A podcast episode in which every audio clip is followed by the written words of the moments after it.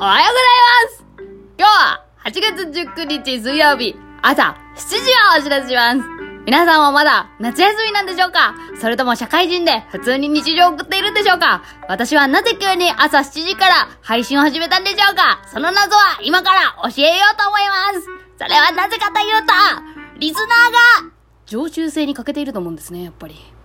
うん、そう思うんですよ。ええリスナーが毎週この時間はゆとバズだみたいな風になってないと思うんですよね。これは、バズりたいバズりたい言ってる私にとって、大いなる欠点、ダメなところだと思ってる。ということで、今日から、ああ、毎週水曜日は、毎週水曜朝7時は、朝の会をやろうと思ってますので、どうぞよろしくお願いします。はい、起立気をつけおはようございますおはようございますありがとうございます着席みたいな感じでね。ちゃんと小学校時代の朝の会の、えー、テイストでいきますよ。行きましょう。健康観察ラジオネーム何々さん。はい、元気です。ラジオネーム何々さん。はい、元気です。ラジオネーム何々さん。はい、元気です。みたいなことをやっていきたいなと思ってるんですけども、今回は初回になるので、え私の健康ネタを披露していこうかなと思ってます。ああ、ああ、皆さん元気ですか？今日も。もちろん元気ですよね。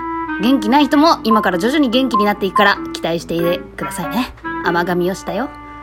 えー、健康ネタですね。あのね、最近聞かれたわ、そういや、ラジオで。いい気分転換ありませんか？って。言ってましたわ。見つけましたいい気分転換それは、氷枕氷枕めちゃめちゃ気分転換に良かったよ。私は。超手っ取り早いし。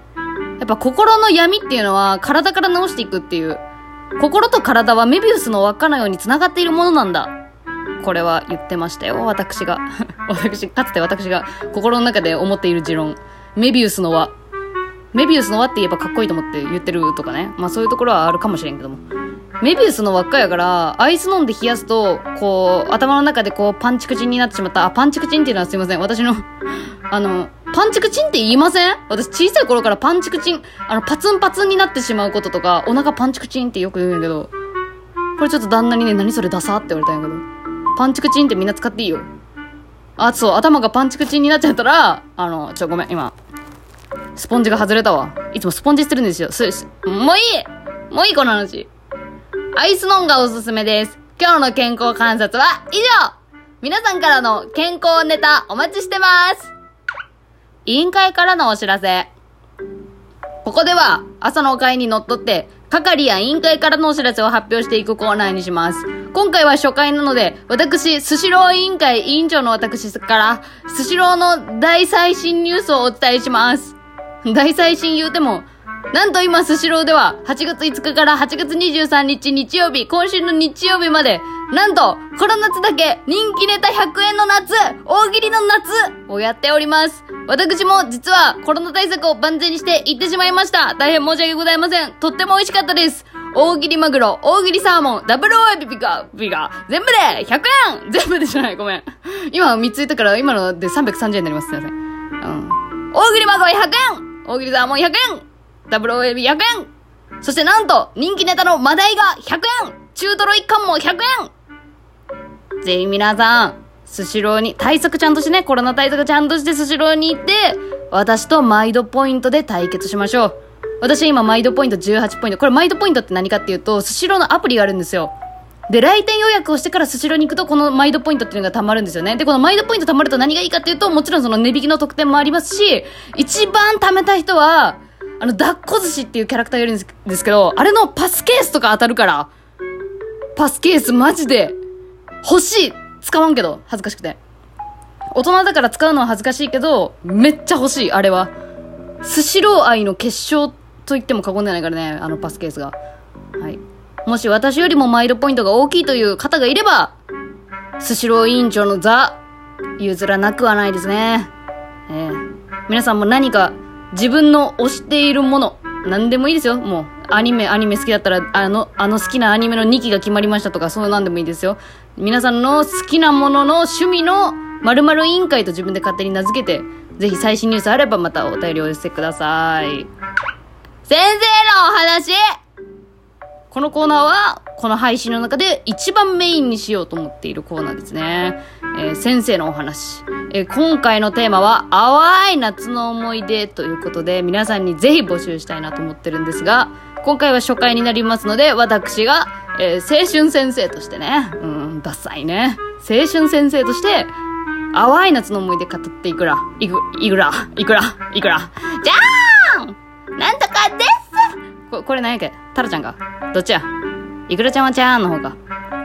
じゃ、いくらちゃん関係ないなんも。えー、来週は、ぜひリスナーの皆さんが先生にやっていただいて、淡い夏の思い出を教えてくれたらいいなと思ってるんですけども、まあ、淡い夏なんで、まあ、ぶっちゃけ人に言うまでもないな。でもあれって、一歩間違えればがっつり青春の道に入れてたんじゃないかなっていう淡い夏の思い出ありますよ、私も。えー、それは高校1年生の夏だったかな、きっと。え、当時はですね、ミクシーをやっておりました、私。ミクシー、SNS で。やってたんですね。で、その時に、あの、知り合った他校の生徒の男の子がいまして、それは同級生の男の子でね。で、まあ、顔写真載ったんですけど、まあ、こう、イケてる系、髪ツンツン系、イケてる系な感じ。爽やかイケメン、フレッシュみたいな。うん、そういう系の男の子がいましてね、なんかね、メッセージでちょ、ちょいちょいやりとりしてたんですよ。ちょっとまあ、チャラい感じでやりとりしてて、別に私はチャラくて、まあ、私も、あれやな、でも、うん、高一だし、このなんか彼氏誰でもいいから欲しいみたいな時期やったしね。もう誰とでもメッセージしてたかもしれん。まあ、そんな感じでメッセージをやってた他校の生徒の子がいまして、で、メッセージやっていくうちにね、なんと、私の高校の友達の元中学の同級生っていうのが発覚したわけですよ。そう。まあ、これ何がすごい、あ、何がいいかっていうと、まあ、共通の友達が出現するっていうと、これかなりリアルにつなげやすいですよね。そうなんですよ。その共通の友達が出現したという状態で、まだネットの関係ですよ。という状態で私がその高校の友達と夏休み、もうまさにこの時期、夏の図書館に行って、課題をやってたんですよ、二人で。その女友達だけどね、課題やったのね。で、そのね、その課題をやっていい勉強部屋みたいなところってめっちゃ大広間で、で、机が、なんか4、なんつうの、4人分で1島みたいなのが何個もあるみたいな感じのね、大広間にあるんですけどね、そこで課題をやってたわけよ。で、そこでさ、高校の友達とまあちょっとその話して、その、あんたの中学のなんか同級生の男の子と私 DM してるよ、みたいな。なんかそんな言って、えー、マジかみたいな。ちょっと冷やかされる感じでね、やってたんだけどね。そしたらそのさ、高校の友達の女の子がね、今ここにいるって言ったら、あいつも来るってみたいな。急にそういう事態になったわけよ。私からするとさ、別に恋に落ちてはいないけど、やっぱこう、なんかそういうそわそわした時期だから、ね、そう、多感な時期って言うのか、多感な時期だから男の子が来るってだけでめっちゃ心臓バクバクして、しかもちょっと1対1でやりとりしてるし、みたいな。これ、これは、初めてのファーストインプレッションで何かが始まっちゃうかもしれないみたいな事態になったわけよ。めっちゃドキドキするやん。しかも静かな図書館よでもって、その、共通の友達もいて冷やかされてるみたいな関係よ。そしてさ、ドキドキしながらさ、あの、課題もさ、手掴んじゃん。ってなってる時に、その大広間の向こう側から入ってくるわけよ。陽キャが超絶陽キャやった。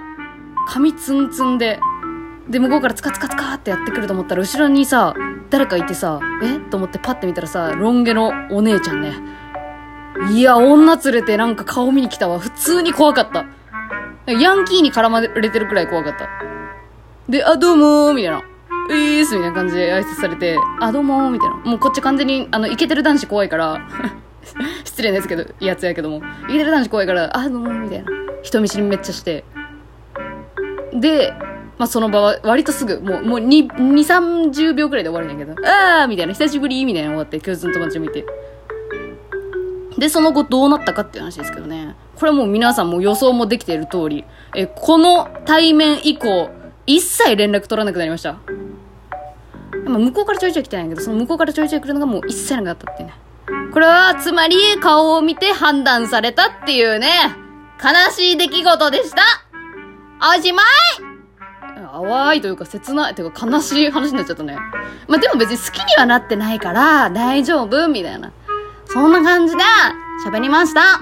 リスナーの皆さんも、もしそういう淡い夏の思い出人に言うまでもないな、みたいなあの一瞬の話、ぜひ聞かせてください。なんならね、今年こうでしたとかでもね、いいよね。立体感あっていいよね。今年こうでしたなんて言われたらね、ぜひお待ちしてます。淡い夏の思い出、よろしく今日の歌やっぱ朝の会と言ったら最後に歌で締めくくりますからね。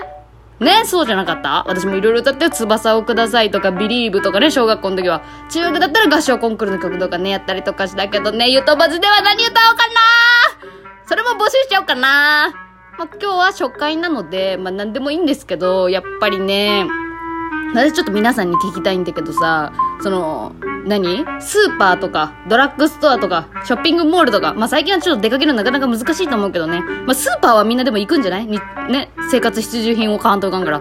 あ、アマゾンで済ませてる人もいんのかな？わからん。ごめん。でも私はスーパー行くんですわ。ちゃんと対策してね。で、スーパーに行くと、店内 BGM がかかってますよね。その、スーパーのなんか安っぽい音楽に変換された流行りの J-POP が流れたりとかよくあると思うんですけど、あそこに流れてる曲ってさ、脳みそを犯してきません？私もうさ、そのスーパーで流れてた曲がいつの間にか頭の中に入ってて、頭の中に入ってることは自分自覚していないままそのまま家に帰ったら家に帰った瞬間にその歌を私が歌ってるみたいな。よくないか？あれがあるんですが、ちょっとこの癖マジで直したいなって思った瞬間が最近ありまして、あの、ドラッグストアでね、なんか、こう音声広告の CM 流れたのよ。なんか、明治スキンケアなんとかがおすすめです言うて。で、明治なんとかって言われたら私の中の頭でさ、完全にさ、明治スキン、あ、お力入れちゃった。もう時間なんでいいです、この話は。明治ブルガリアヨーグルト、明治スキンケアヨーグルトって間違えて言った瞬間に、あの、お店の中がすごい静かになったっていう話がしたかった。けどもう時間がないからもう今日はいい。次回の配信は8月26日水曜朝7時になっております。それまでにぜひ、リスナー先生のお話として淡い夏の思い出、健康観察で健康ネタ、委員会からのお知らせ、もろもろ、ぜひ送ってください。MVP にはステッカープレゼントしようと思ってまーす。じゃあ今日も元気にいってらっしゃい番組面白かったら、フォローよろしく